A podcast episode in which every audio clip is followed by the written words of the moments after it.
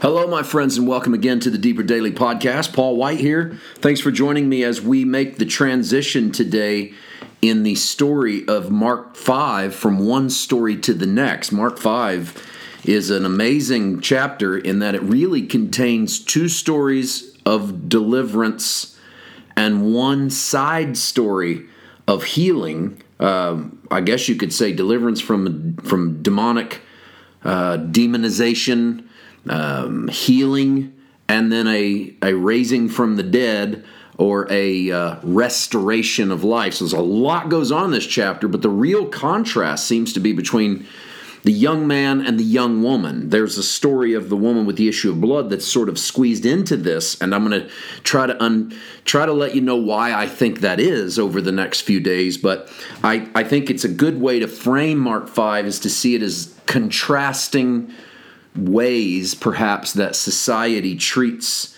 boys and girls, uh, men and women. I'm not. I'm not trying to advocate that it's right or wrong, but it seems to be at least as old as the time of the Bible. No one is in defense of the young man.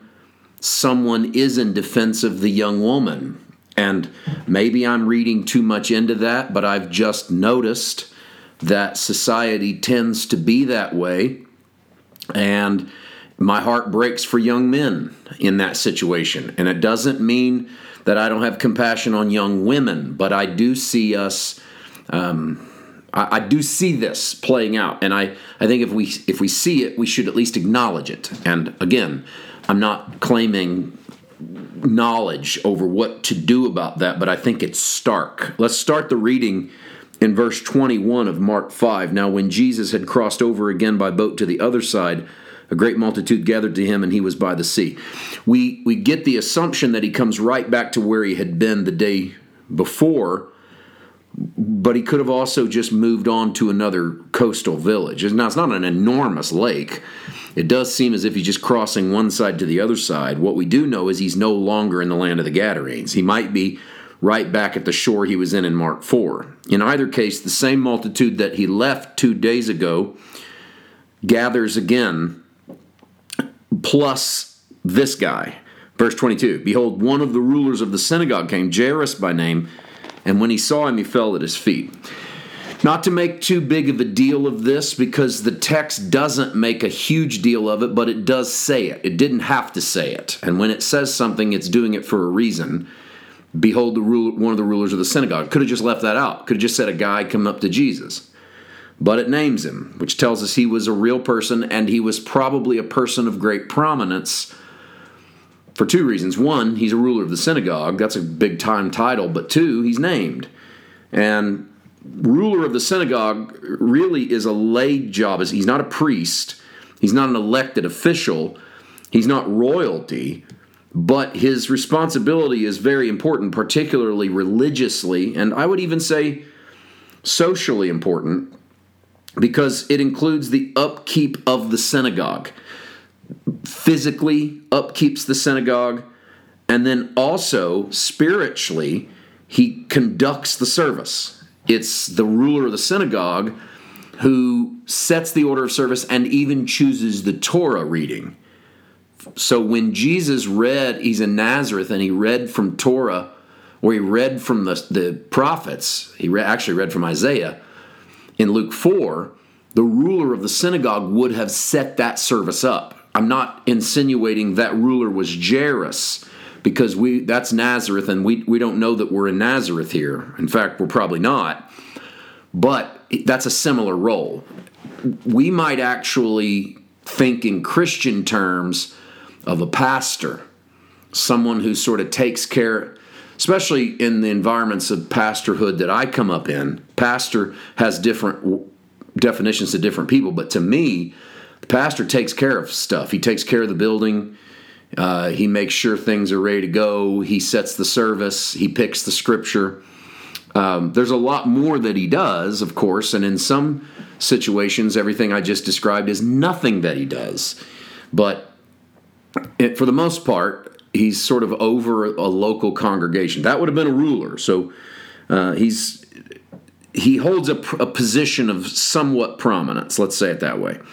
He falls down at the feet of Jesus in verse 23, begs him earnestly, saying, My little daughter lies at the point of death. Come and lay your hands on her that she may be healed and she will live. My little daughter would indicate that she's prepubescent. She would have been a young woman otherwise, or she would have been a woman and she would have been soon to marry. To be a young, my little daughter uh, means that she's a girl. She's a little girl. Uh, we're going to find out that she's 12 years old, um, and we and, and in in that that that makes sense that she's little daughter. She's lies at the point of death. Come lay your hands on her that she may be healed, and she will live.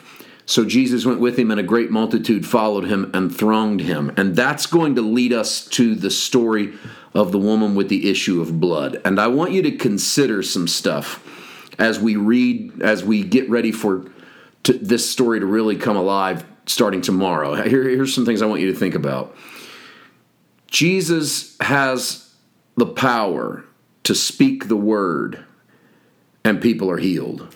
Jesus is once approached by a centurion who tells him about his servant that is sick, and Jesus says, Well, let's go to your house and I'll heal him. And the man says, Oh, no, I'm not worthy to step under my roof. You just speak the word. And that was impressive. Jesus says, This is great faith. So we know that that exists. Now, you could say, Well, no one in that world at this point knows that. So, and, and maybe people haven't figured that out, but we're about to encounter a woman on the way to Jairus' house who believes that if she could just touch Jesus' clothing, she could be healed. So the word's out. This guy's special. But I want you to notice that Jairus asked Jesus to come to his house to save his little daughter, and Jesus doesn't argue, he just goes. So here's the thought I want you to have today. Stir this over, pray it over, and get ready for tomorrow's podcast. Jesus meets us at the end of our faith. The best you can do in believing is enough to move the heart of God. Maybe you need Jesus to come all the way to your house to touch your daughter. Maybe you believe you can reach out and touch the hem of his garment. Maybe you believe you could just speak the word and your servant is healed. But it's what you believe, it's according to your faith. So instead of trying to jump through faith hoops, let's realize that Jesus jumps through whatever size hoop we give him. That's something to think about. We're going to go on this journey tomorrow, and we'll see you then. God bless.